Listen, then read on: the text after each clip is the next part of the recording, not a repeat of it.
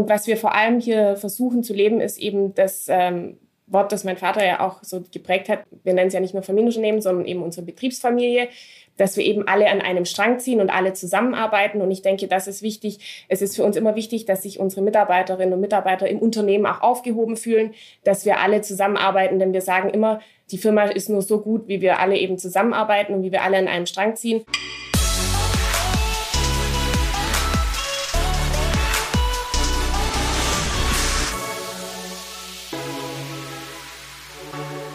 Das sagt Bonita Grupp von der ja bekannten und besonderen, finde ich, auch Textilmarke Trigema.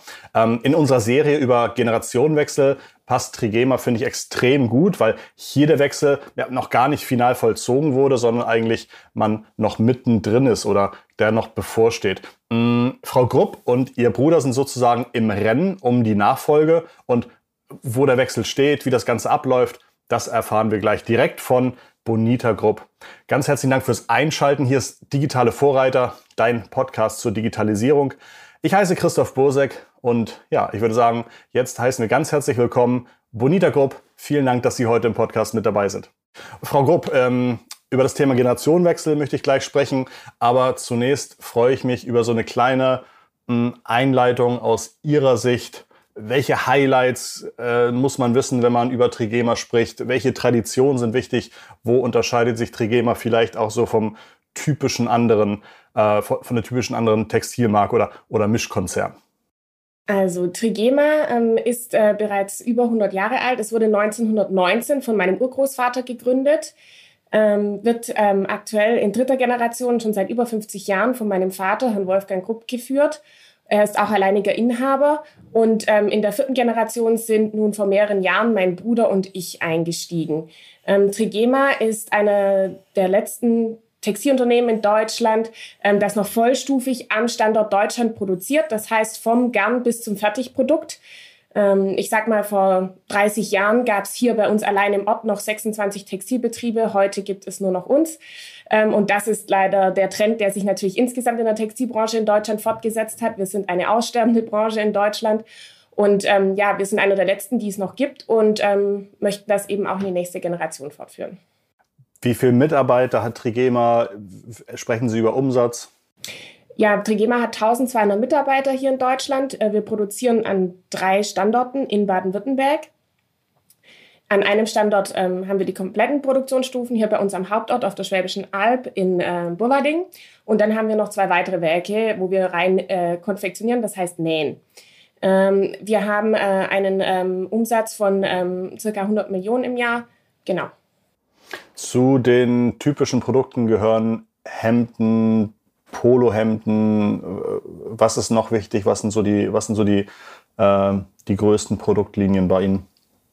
Ähm, also Hemden muss ich gleich mal widersprechen, das gehört nicht zu unserer Produktlinie, da wir ähm, historisch bedingt aus dem Rund, äh, aus dem Rundstrickwarenbereich kommen. Ähm, das heißt, es ist ein anderes Verfahren wie Hemden, die gewebt werden. Also es ist eine mhm. andere Produktionsschiene.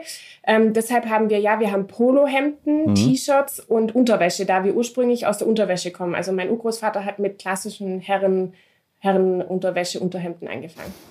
Ich hatte in der Vorbereitung noch gelesen, dass auch ein paar Tankstellen zu Trigema gehören. Ist das noch aktuell?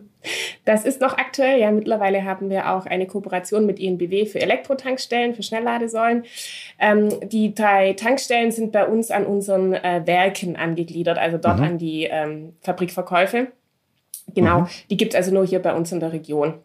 Okay, okay. Dann macht das wahrscheinlich jetzt auch äh, eher einen einstelligen Umsatzanteil. Genau, das ist nur so ein Beiprodukt, ja. Okay, äh, spannend. Ähm, ich glaube, besonders ist ja auch immer an Trigema, dass es, dass es keine juristische Person ist, sondern eine Marke. Und die Marke gehört dem ähm, äh, Diplomkaufmann Wolfgang Grupp. Also es war ja immer so ein bisschen besonders, dass man da keine äh, Firma draus gemacht hat, sondern das einfach ähm, ihrem Vater privat gehört. Ähm, genau, also ich muss das vielleicht äh, noch erklären. Gerne. Es ist so, dass wir, ähm, also ursprünglich äh, waren wir eine GmbH und Co. KG. Und nachdem mein Vater natürlich auch ähm, sehr für die Verantwortung und Haftung des einzelnen Unternehmers einsteht, ähm, hat er sich dann natürlich auch überlegt, okay, in einer GmbH und Co. KG ist er ja nicht voll haftend und er ja. möchte das natürlich auch nach außen demonstrieren, dass er wirklich mit seinem gesamten Privatvermögen, egal welche Krise kommt, ähm, hinter dem Unternehmen steht. Ähm, und ähm, deshalb hat er sich dann dazu entschieden, ähm, in eine Einzelkaufmannsform äh, zu wechseln. Hat das, ähm, ist das Marketing oder warum hat er das gemacht?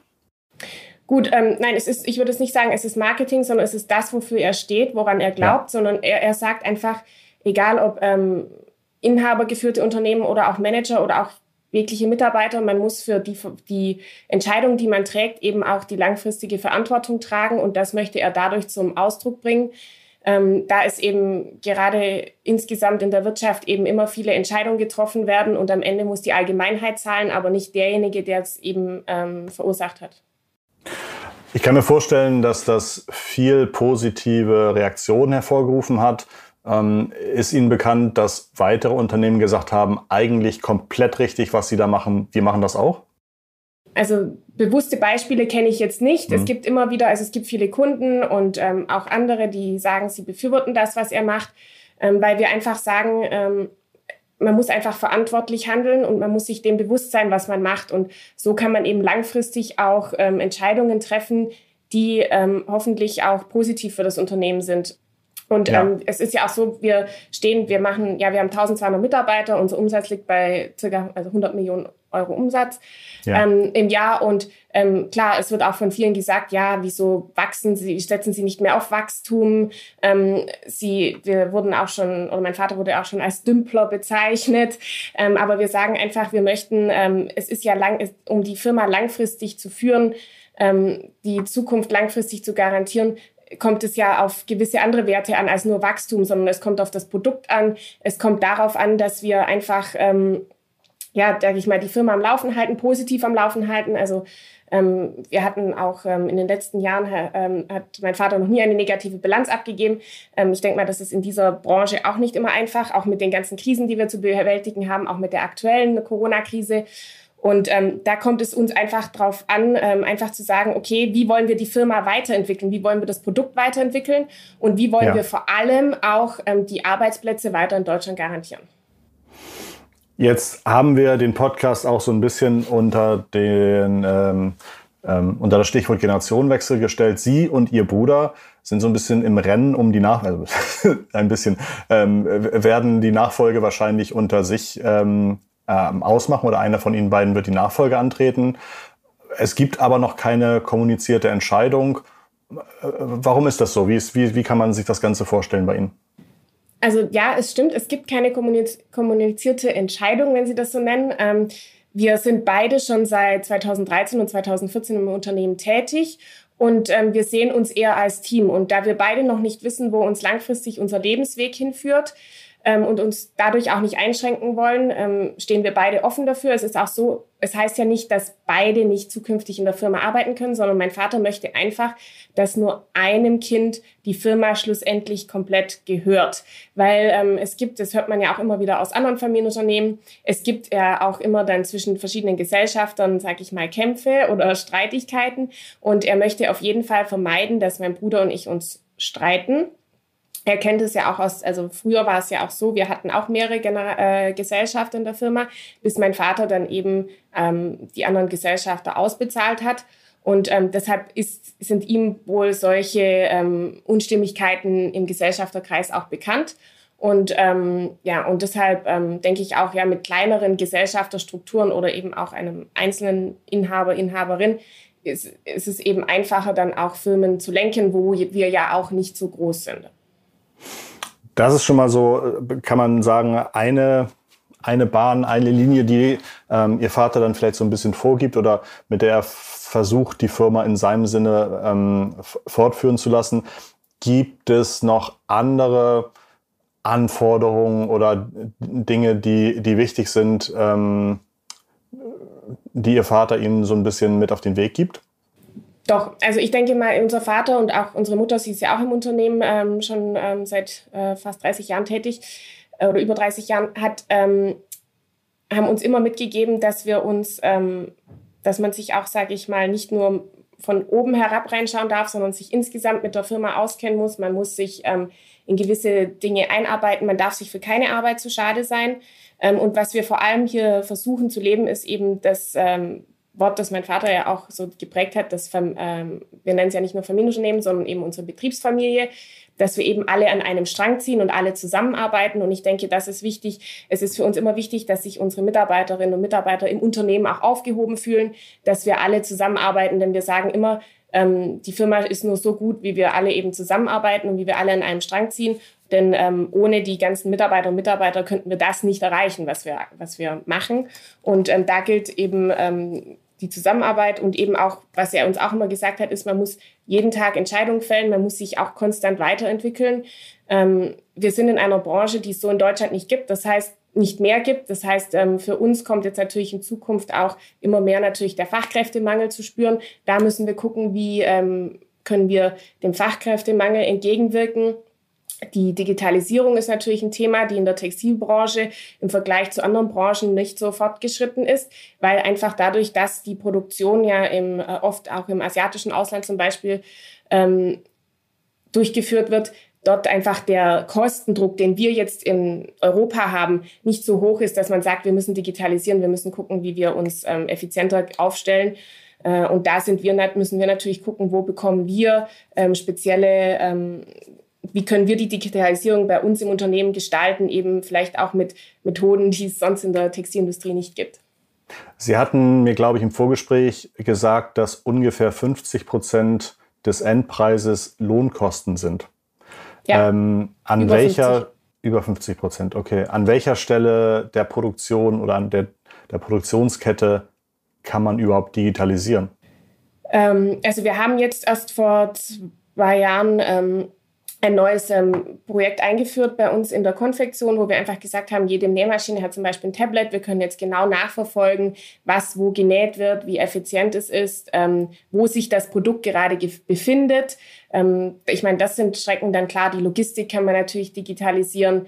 Ähm, wir können natürlich noch mal, wenn wir auch die Maschinen noch besser untereinander vernetzen, können wir da noch mal mehr ähm, Zahlen gewinnen über Stoffverbrauch, über Ähnliches. Also ich denke, das ist einfach ein stetiger Fortschritt. Es kommt auch darauf an, welche Nähschritte zum Beispiel kann man zukünftig auch weiter automatisieren. Da sind wir auch an einem Forschungsprojekt äh, beteiligt und ähm, schauen eben, wie können, weil es ist ja auch so, ich habe ja den Fachkräftemangel angesprochen und ähm, am textilen Teil, das verkennen immer viele, ist noch sehr viel Handarbeit. Jede Naht, die Sie an Ihrem Bekleidungsstück, das Sie aktuell tragen, sehen, wurde von Hand durch eine Maschine geführt. Das, deshalb ist es ja auch so aufwendig. Und ähm, da braucht es eben gutes Feingefühl, sage ich mal. Das ist Handwerkskunst. Und ähm, wenn die natürlich zukünftig wenn es da immer schwieriger wird, gutes, gute Mitarbeiterinnen und Mitarbeiterinnen zu finden oder auch Personen, die, sag ich mal, gewillt sind, das zu lernen, ähm, müssen wir einfach gucken, dass wir uns da vielleicht auch einfach technologisch anders aufstellen. Und ähm, da sind wir auch dran, ähm, vielleicht gewisse Bereiche mehr noch zu automatisieren. Gibt es Aspekte in der Generationenfolge oder im Generationenwechsel, bei dem Sie sagen, äh, lieber Herr Vater, das ist auf jeden Fall ein Thema, das werde ich anders lösen, weil ich das einfach anders sehe als du. Äh, und ich glaube, mein Weg kann für unsere Firma noch besser sein. Also ich denke, jede Generation ähm, hat so seine, ähm, die eigenen Themen, die sie betrifft. Ähm, es ist so, mein Vater, wie gesagt, ähm, leitet die Firma schon seit über 50 Jahren und Führungsstile zum Beispiel, die ähm, entwickeln sich ja auch weiter. Ja, also keine Firma wird heute mehr so geführt wie noch vor 50 Jahren.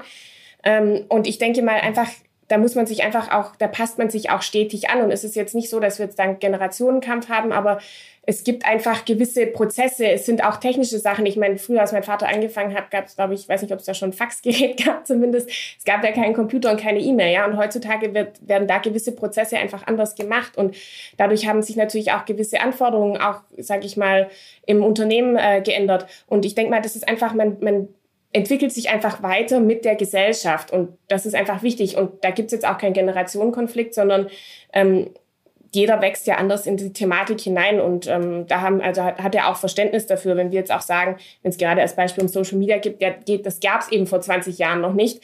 Aber es gibt eben gewisse Themen, die wir dadurch auch nach außen transportieren können, die wir vielleicht vorher so den äh, Kunden, Interessenten, Stakeholder nicht mitteilen konnten, die wir jetzt eben über Social-Media-Kanäle zum Beispiel vermitteln können. Das Thema Verantwortung ist Ihnen ja beiden oder vielleicht auch wahrscheinlich allen dreien sehr wichtig. Ich glaube, Sie haben auch gerade ein Buch ähm, veröffentlicht mit dem Titel Generation Verantwortung, wenn Eigentum verpflichtet. Ähm, worüber geht das Buch?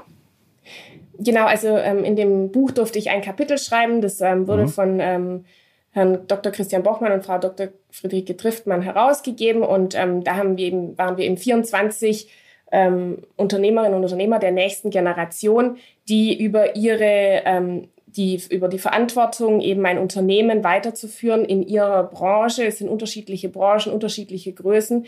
Einfach so die breite Schicht von Wirtschaftsunternehmen, die es in Deutschland gibt, sind vertreten. Und ähm, da haben wir einfach darüber gesprochen, wie wir das sehen als nächste Generation, welche ähm, Herausforderungen auf uns zukommen, ähm, welche Themen uns eben beschäftigen. Das, weil es ist ja so, dass heutzutage viele sagen, ja, die nächste Generation interessiert sich nicht mehr so für, fürs Unternehmen oder möchte eventuell verkaufen. Und wir haben einfach gesagt, wir möchten zeigen, dass wir uns dafür interessieren und was uns eben auch bewegt, was die Herausforderungen sind, wie Fachkräftemangel, ähm, Klimawandel, ähm, gewisse soziale Themen. Und ähm, das haben wir versucht in dem äh, Buch eben auf die verschiedenen Branchen spezialisiert auch ähm, zu zeigen.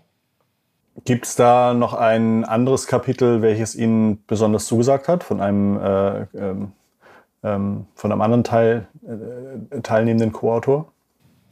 Ähm, ja, also ich denke mal, es sind komplett, wie gesagt, unterschiedliche Branchen ähm, ja. teilweise im Lebensmittelbereich, ähm, wie Frau Driftmann über die ähm, Kölnflocken zum Beispiel schreibt. Da ist es interessant, es ist natürlich auch ein sehr, sag ich mal, das Unternehmen ist schon ähm, 200 Jahre alt. Da ist es natürlich nochmal interessant auch zu sehen, wie sich das entwickelt hat und trotzdem noch in Familienhand geblieben ist.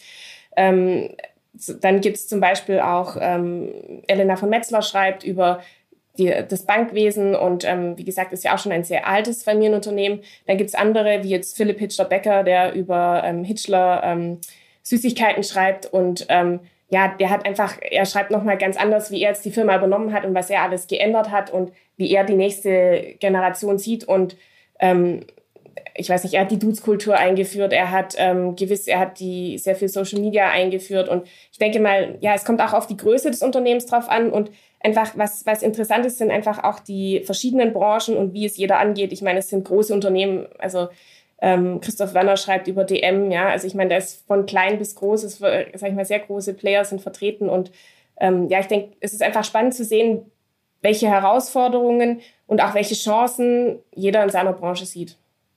Sehen Sie Vor- oder Nachteile in einer Dudes-Kultur?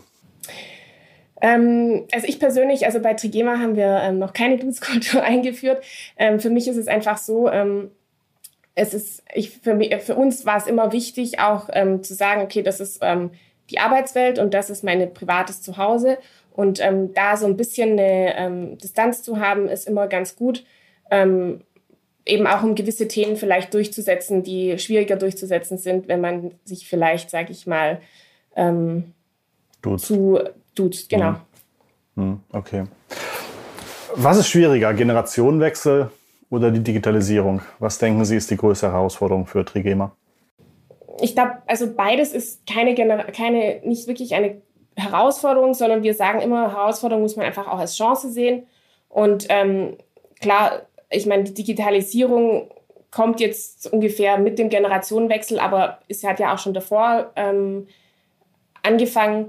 Und ähm, ja, also wir sehen es beides eigentlich so als eine Chance, einfach nochmal neue Themen aufzugreifen und uns einfach auch dem Wandel anzupassen. In der, ähm, es hat sich viel getan. Ich meine, auch wenn wir sagen, okay, vor 20 Jahren gab es noch keinen Online-Shop zum Beispiel, äh, ja. Man muss sich einfach stetig weiterentwickeln und ähm, jede Generation hat eben seine Herausforderungen. Ich meine, vor 50 Jahren war das Thema Klimawandel zum Beispiel auch noch nicht das Thema. Ähm, das spielt uns heute natürlich auch mehr in die Karten, was wir natürlich als Firma auch nutzen können, dadurch, dass wir einen geringeren CO2-Ausstoß haben als andere Textilhersteller, die über, um den ganzen Globus verteilt produzieren.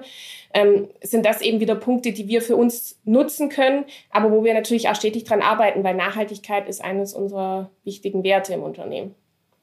Kann man das runterbrechen und sagen, ein Trigema Polohemd hat nur Prozent Carbon Footprint eines äh, äh, woanders produzierten Hemdes? also genaue Zahlen kann ich Ihnen da noch nicht nennen. Mhm. Wir sind da aktuell ähm, dran, ja. das weiterzuentwickeln. Aber was Super. wir auf jeden Fall sagen können, ist einfach, unsere Produkte werden im Umkreis von äh, 70 Kilometern produziert.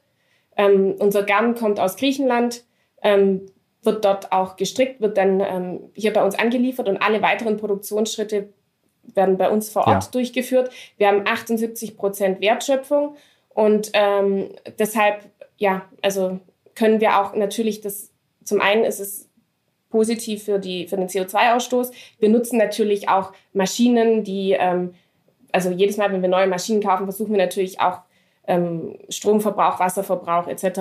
Ähm, also zu verbessern.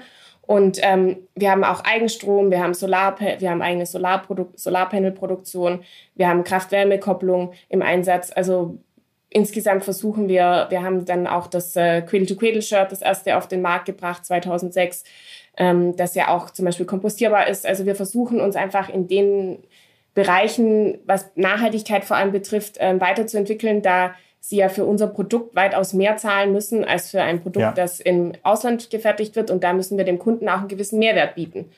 Wie setzt sich der Umsatz von Trigema ungefähr zusammen? B2B, B2C? Was ist wichtiger? Ähm, B2C ist mittlerweile natürlich ähm, weitaus stärker vertreten. Also B2C haben wir so, ja, kommt jetzt darauf an, die Corona-Zeiten verfälschen das natürlich ein bisschen. Da war natürlich weniger B2B. Ähm, also bei B2C liegen wir aktuell bei ähm, zwischen ja, 60 und 70 Prozent. Sie hat mir, glaube ich, auch erzählt, dass ungefähr 50 Prozent der Bestellungen ausgelöst werden von Neukunden. Ähm, und ich hatte dann im Nachhinein noch überlegt, ob das eher ein gutes äh, Zeichen äh, ist für gutes Neukundenmarketing oder ein schlechtes Zeichen für äh, Customer Relationship Management und Aktionen, um bestehende Kunden zu aktivieren. Ja, es ist, das hat sich natürlich im letzten Jahr auch verfälscht. Dadurch, dass ja die stationären Läden zu waren, haben natürlich ja. mehr Personen uns auch online gekauft und waren daher Neukunden. Wir haben auch durch die Corona-Zeit haben wir 100.000 Neukunden generiert, weil viele eben auch Masken, Masken. gekauft haben. Mhm. Ähm, und deshalb ähm, sind die Zahlen da natürlich nicht so, wie sie in der Vergangenheit waren. Aber ähm, ja, also ich denke, wir, wir haben einfach auch viele neue Kunden dazu gewonnen, ähm, die sich eben auch für den Bereich, also erstens mal durch die Maskenproduktion, zweitens auch, weil sie eben einfach Nachhaltigkeit, Wertig, Werte ähm, unterstützen wollten, jetzt auch während der Corona-Zeit. Und da hatten wir einfach einen großen, ähm, ja auch Media-Push okay. und das haben wir eben auch online gemerkt. Wenn ich Ihnen sage, Frau Grupp, machen Sie doch mal ein Newsletter mit 20% Rabatt, was sagen Sie mir dann?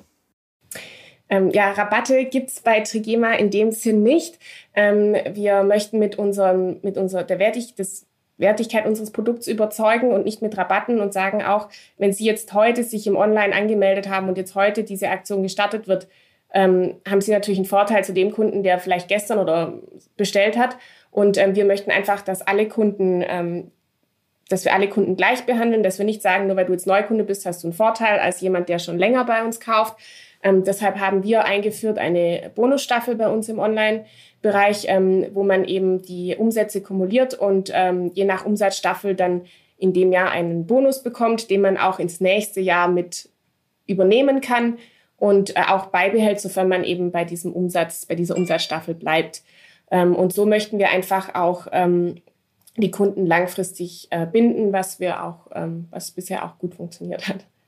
Wenn ich da in der höchsten Staffel bin, kann man ungefähr sagen, welche, ähm, welchen Bonus ich dann bei einer Bestellung abgezogen bekomme? 25 Prozent. Das ist ja schon recht ordentlich. Okay, spannend.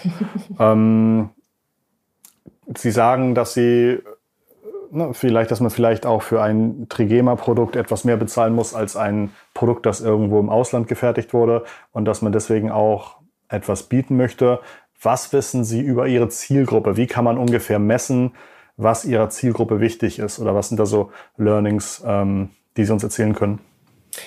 Ja, Zielgruppe ist für uns immer so, also wir können jetzt nicht sagen, wir haben, also wir wissen, dass wir ähm, in den stationären Läden ist unsere Zielgruppe etwas älter als im Online-Bereich. Im Online-Bereich, ähm, sage ich mal, sind wir so bei 35 plus, sage ich mal, fängt's an. Mhm. Ähm, wir haben die Zielgruppe jetzt auch durch Corona natürlich etwas verjüngt ähm, weil immer mehr Leute eben auch uns online auf uns aufmerksam geworden sind. Ähm, es ist so, wir haben 60 Prozent Männer, 40 Prozent Frauenanteil im Online-Bereich. Im stationären ist es eher ausgewogener, ähm, weil wir natürlich viele Basics anbieten. Die Kunden, die bei uns, also wir haben alle Altersklassen, die bei uns einkaufen, aber natürlich die Altersklassen, die auch Wert legen auf qualitative Produkte, die jetzt nicht unbedingt sagen, ich brauche jetzt hier ähm, den neuesten Trend und den trage ich ein paar Mal und dann ist das ähm, äh, textile Teil kommt dann wieder weg. Nein, wir möchten ähm, einfach vor allem die Nachhaltigkeit und vor allem eben auch die Qualität fördern und unsere Kunden setzen vor allem darauf, dass sie die Teile eben lange tragen können. Also wir haben ähm, auch im B2B-Bereich zum Beispiel haben wir viele Industrieunternehmen, die sagen, ja, sie möchten von, ein, sie entscheiden sich bewusst für ein teures Teil von Trigema, weil sie möchten, dass ähm, sie, dass die Mitarbeiter das eben lange tragen. Wir haben, ähm, dass sie, dass sie das nicht gleich nach mehreren Wäschen aussortieren müssen. Und darauf kommt es eben drauf an. Und deshalb sind wir auch im Bereich Fast Fashion könnten wir erstens, sage ich mal, preislich nicht mithalten. Ähm, und wenn wir sagen, wir wollen ein qualitativ gutes Produkt liefern, dann ist es, es ist eben teurer, auch einfach mit der ähm, Lohnthematik in Deutschland und mit den weiteren äh, Umweltanforderungen, die wir hier in der Produktion haben. Und ähm, deshalb ist es für uns einfach wichtig, die, äh, ja, die Qualität in den Vordergrund zu stellen und dass die Kunden einfach langfristig was vom Produkt haben. Wir haben oft Kunden, die sagen, ja, ich habe das T-Shirt vor zehn Jahren bei Ihnen gekauft und trage das immer noch. Ähm, und ich denke mal, wenn mehr Kunden so denken würden und sagen, okay, ich stelle meine Garderobe auch irgendwie zeitloser auf, ähm, dann hätten wir auch das ganze Thema, was ja in den letzten Wochen und Monaten auch immer wieder in den Nachrichten kam mit ähm, Kleidern, die nicht recycelt werden können, die ähm, Altkleider, die verbrannt werden, dann hätten wir das Thema vielleicht auch nicht, weil ähm, der Textilkonsum hat sich natürlich ähm, vervielfacht in den letzten Jahren, aber auch vieles davon wird einfach auch sehr schnell entsorgt und kann dann auch nicht weiterverwertet werden aufgrund der, des Polyesterinhalts etc. Sie hatten gerade eben gesagt, äh, Fast Fashion ist nicht im Fokus. Meine nächste Frage wäre gewesen, ob man äh, mit einer komplett eigenen Produktion alles im Umkreis schnell reagieren kann, wenn jetzt irgendwie auf, auf äh, TikTok ein irgendein Fashion-Thema spannend wird, dass man sagen kann, jawohl, sieben Tage später haben wir das im Online-Shop, ob das in der Zukunft eine Digitalisierungsstrategie sein kann. Aber das hörte sich ja an, als würde man sagen, können wir zwar hinbekommen, aber die Preise passen wahrscheinlich dann nicht zur Zielgruppe. Erstens das, ja. Und zweitens, wie gesagt, also wenn Sie Fast-Fashion-Produkte haben, dann sind das meistens auch sehr modische Teile, die Sie eben nicht langfristig tragen und dafür würden Sie dann auch den Preis nicht zahlen. Zudem müssen wir immer gucken, dass wir ähm, in optimalen Stückzahlen produzieren. Das heißt, 1000, ähm, ne? Genau, pro Artikel, den Sie zum Beispiel bei uns im Online-Shop finden, müssen wir mindestens 1000 Stück produzieren, weil ähm, damit sie effizient sind, muss ja auch ein gewisser Ablauf garantiert werden und ähm, den können Sie eben nur ab einer gewissen Stückzahl bekommen dass sie einerseits viel Tradition im Unternehmen haben, aber andererseits auch sehr schnell reagieren können, haben sie in der Corona-Zeit gezeigt. Da haben sie äh, quasi über Nacht angefangen, äh, Masken zu fertigen. Ähm, und auch sonst waren sie, glaube ich, relativ flexibel. Ich habe gehört, wer in der Zeit am Wochenende Support-Fragen hatte, bekam sie persönlich ans Telefon. Ähm, ja, das äh, war auch, kann, kann, kann schon mal vorgekommen sein, ja, weil wir uns am Wochenende, dadurch, dass ja die stationären Läden auch geschlossen waren, haben wir gesagt, okay, wie können und wir mehr Online-Kunden hatten, wie können wir da den Support noch verbessern und ähm, haben dann ähm, teilweise auch den Support auf uns privat umgeschalten, ja, und haben dann, äh, das heißt, teilweise haben die Kunden, kamen dann die Kunden bei meinem Vater, meiner Mutter, meinem Bruder oder mir raus. War ähm war die Firma Trigema immer schon ein großer Bestandteil auch des Privatlebens oder äh, gab es doch schon einen guten Moment, wenn man sagt, Tür zu, jetzt ist, jetzt ist alles privat, jetzt wird nicht mehr über Arbeit gesprochen? Nein, das gab es bei uns eigentlich nie. Also seit ich ähm, klein war, dadurch, dass ja beide meine Eltern immer im Unternehmen gearbeitet haben, war das immer ein Thema. Also wir waren auch früher, als wir klein waren, haben wir auch hier in der Firma gespielt. Ich weiß noch, ich habe ähm, meine ersten Berührungs Berührungen mit einem Computer war bei unserer Designabteilung, weiß ich nicht, Mitte der 90er Jahre, wo ich dann irgendwelche Bilder ausgemalt habe. Und wir waren eigentlich immer ähm, ein Teil, also es, waren, es gab die Trennung, gab es bei uns nicht mhm. wirklich. Aber ich kann es nicht beurteilen, wie es bei anderen ist, wo es eben die Trennung gibt. Also wir sind damit aufgewachsen, auch während dem Studium haben uns unsere Eltern immer schon in gewisse Themen mit, einge mit reingebracht. Ich denke, das hilft auch, kann auch der nächsten Generation natürlich helfen, wenn man schon einen frühen Bezug zum Unternehmen hat und nicht erst, wenn man dann den ersten nach, sag ich mal, bei Beginn äh, der Arbeit im Unternehmen dann erst so einen Bezug aufbaut und auch erst mal weiß, wie das Unternehmen funktioniert oder was genau dort passiert. Ich denke, wenn man das von früh auf mitbekommt, wir haben auch ähm, als Kinder, also als Jugendliche immer schon gejobbt in der Firma, haben von klein auf schon in, den, in unseren ähm, Testgeschäften mitgeholfen. Dadurch, meine Mutter ist ja verantwortlich für die Testgeschäfte. Wir haben bei uns im Allgäu eins und ähm, wo wir unser Ferienhaus haben und da haben wir am Wochenende, steht mein Vater auch mal hinter der Kasse und ähm, da waren wir von klein auf auch als Kinder eben mit dabei, haben dort gespielt oder eben mitgeholfen auch. Ich hatte jetzt ja wahrscheinlich mehrfach heute im Gespräch auch irgendwie, was sagt denn Ihr Vater dazu? Ähm, äh, und so weiter gefragt. Ja, also das, das Thema Vater zog sich ja durch mehrere Fragen. Und äh, ich hatte einen Vater, der auf jeden Fall auch vielen im Gedächtnis geblieben ist, äh, ähm, immer die Richtung angegeben hat und auch, wo es bei mir zumindest nicht einfach war, ähm, individuelle Themen durchzusetzen, wenn mein Vater anderer Meinung war. Ähm, ist das, sagen Sie, hey, ist doch, ist doch super, dass es so ist und ich werde dann irgendwie über die Zeit der Firma vielleicht auch irgendwie meinen ganz eigenen Stempel aufdrücken? Äh, oder sagen Sie, ach, wäre schon, wär schon einfacher, ähm, wäre schon einfacher, wenn die Leute nicht immer gleich an Wolfgang Grupp denken würden, wenn sie Trigema hören?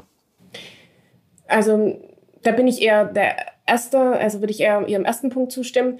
Ähm, es ist so, mein Vater hat die Firma 1969 übernommen. Damals ging es der Firma nicht wirklich gut. Er hat die Firma zu dem gemacht, was es heute ist. Er hat die Marke ja. aufgebaut und ja, er hat durch gewisse Themen, die aber immer schon ein Teil von Trigema waren, wie sage ich mal Verantwortung, Haftung, Sicherung der Arbeitsplätze, Nachhaltigkeit, diese Themen hat er natürlich dann auch in die Öffentlichkeit getragen, aber sie waren jetzt nicht als Marketingstrategie gedacht, sondern es waren immer schon das, was Trigema und unsere, unsere Betriebsfamilie ausmachen.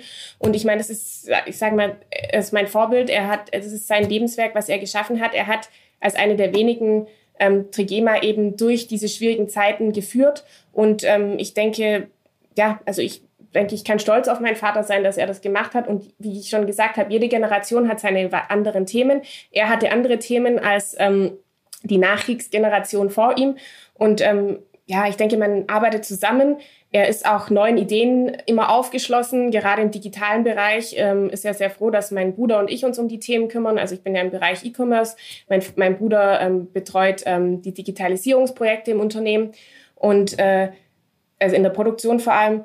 Und da ähm, ist er froh, dass wir uns da einfach gegenseitig unterstützen und wir sehen uns als ein Team. Und wenn wir Ideen haben, sprechen wir die zusammen durch und ähm, von außen wird er oft so als, sage ich mal, ja, negativ, sage ich, als Patriarch vielleicht wahrgenommen oder top-down und dass nur mhm. seine Meinung zählt. Das stimmt nicht, sondern er setzt sehr viel Wert auf die Meinung, erstens von uns als Familie, aber auch von anderen Mitarbeitern. Und ähm, ja, ich glaube, wir sind einfach so ein Team und wenn wir gewisse Ideen haben, bringen wir die voran. Und er ist auch, wie ich gerade gesagt habe, digitalen Themen ähm, sehr aufgeschlossen, weil wir einfach wissen, um hier am Standort Deutschland weiterhin zu bestehen, müssen wir uns in gewissen Bereichen eben auch anpassen, weil wer sich nicht anpasst, wer sich nicht weiterbildet, wer nicht ähm, sich weiterentwickelt, der bleibt stehen und geht unter.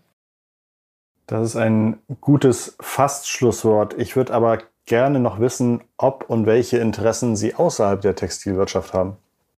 Gut, ich habe ähm, mein Studium, also klar war zuerst BWL und dann habe ich ähm, in meinem Master ähm, Wirtschaftsgeschichte studiert. Also ich bin Wirtschaftshistorikerin, was jetzt natürlich im Bereich Textilindustrie auch wieder passt, weil die Textilindustrie ja treibende Kraft der Industrialisierung war, vor allem in, eben in Großbritannien. Ähm, in, das war natürlich immer so ein Interessengebiet, das ich verfolgt habe. Aber ähm, ansonsten ähm, meinen Sie jetzt arbeitstechnisch oder privat? Wandern Sie gern, singen Sie gerne? Genau, okay.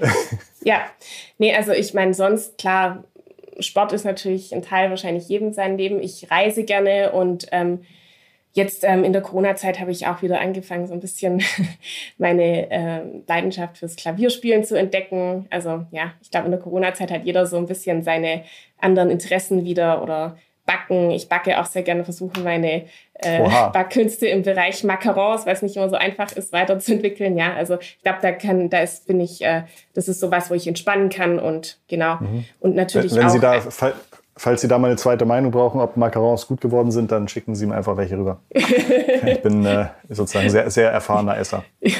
Okay, ähm, okay, spannend. Mm, ja, meine letzte Frage schon. Gibt es bei Ihnen digitale Vorreiter, VorreiterInnen, äh, von denen Sie etwas äh, gelernt haben oder welchen Sie besonders gerne oder besonders oft zuhören oder ein Twitter-Account oder ein YouTube-Video oder ein gutes Buch, ähm, welches Ihnen irgendwie hilft, diese digitale Welt ein Tickchen schneller oder besser zu verstehen? Mm, da muss ich sagen, bin ich eigentlich, ähm, habe ich jetzt keinen speziellen Podcast oder Buch, das ich lese oder dem ich oder einen Podcast, dem ich folge. Ähm, ich versuche mich einfach immer durch die, allgemein durch die Medien, durch sonstiges auf dem Laufen zu halten, durch gewisse branchenspezifische Magazine etc., also Textilwirtschaft, aber auch Handelsblatt oder so. Also ich versuche einfach mich breit aufzustellen, höre immer, wir gucken natürlich im, gerade im Online-Bereich, folgt man natürlich auch diversen Seiten online, guckt, was macht die Konkurrenz. Ähm, also da ist man eigentlich immer so am gucken, was machen andere Shops, was machen die Branchenvorreiter, was macht ein ähm, Amazon, Bräuninger, Zalando, was, wie gehen die mit Kunden um, was haben die für Ideen.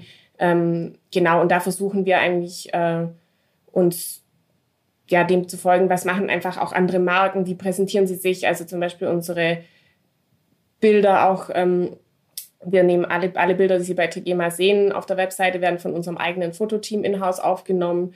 Wir haben jetzt einen eigenen ähm, Videocontent, Content, den wir produzieren. Wir haben einen eigenen Podcast.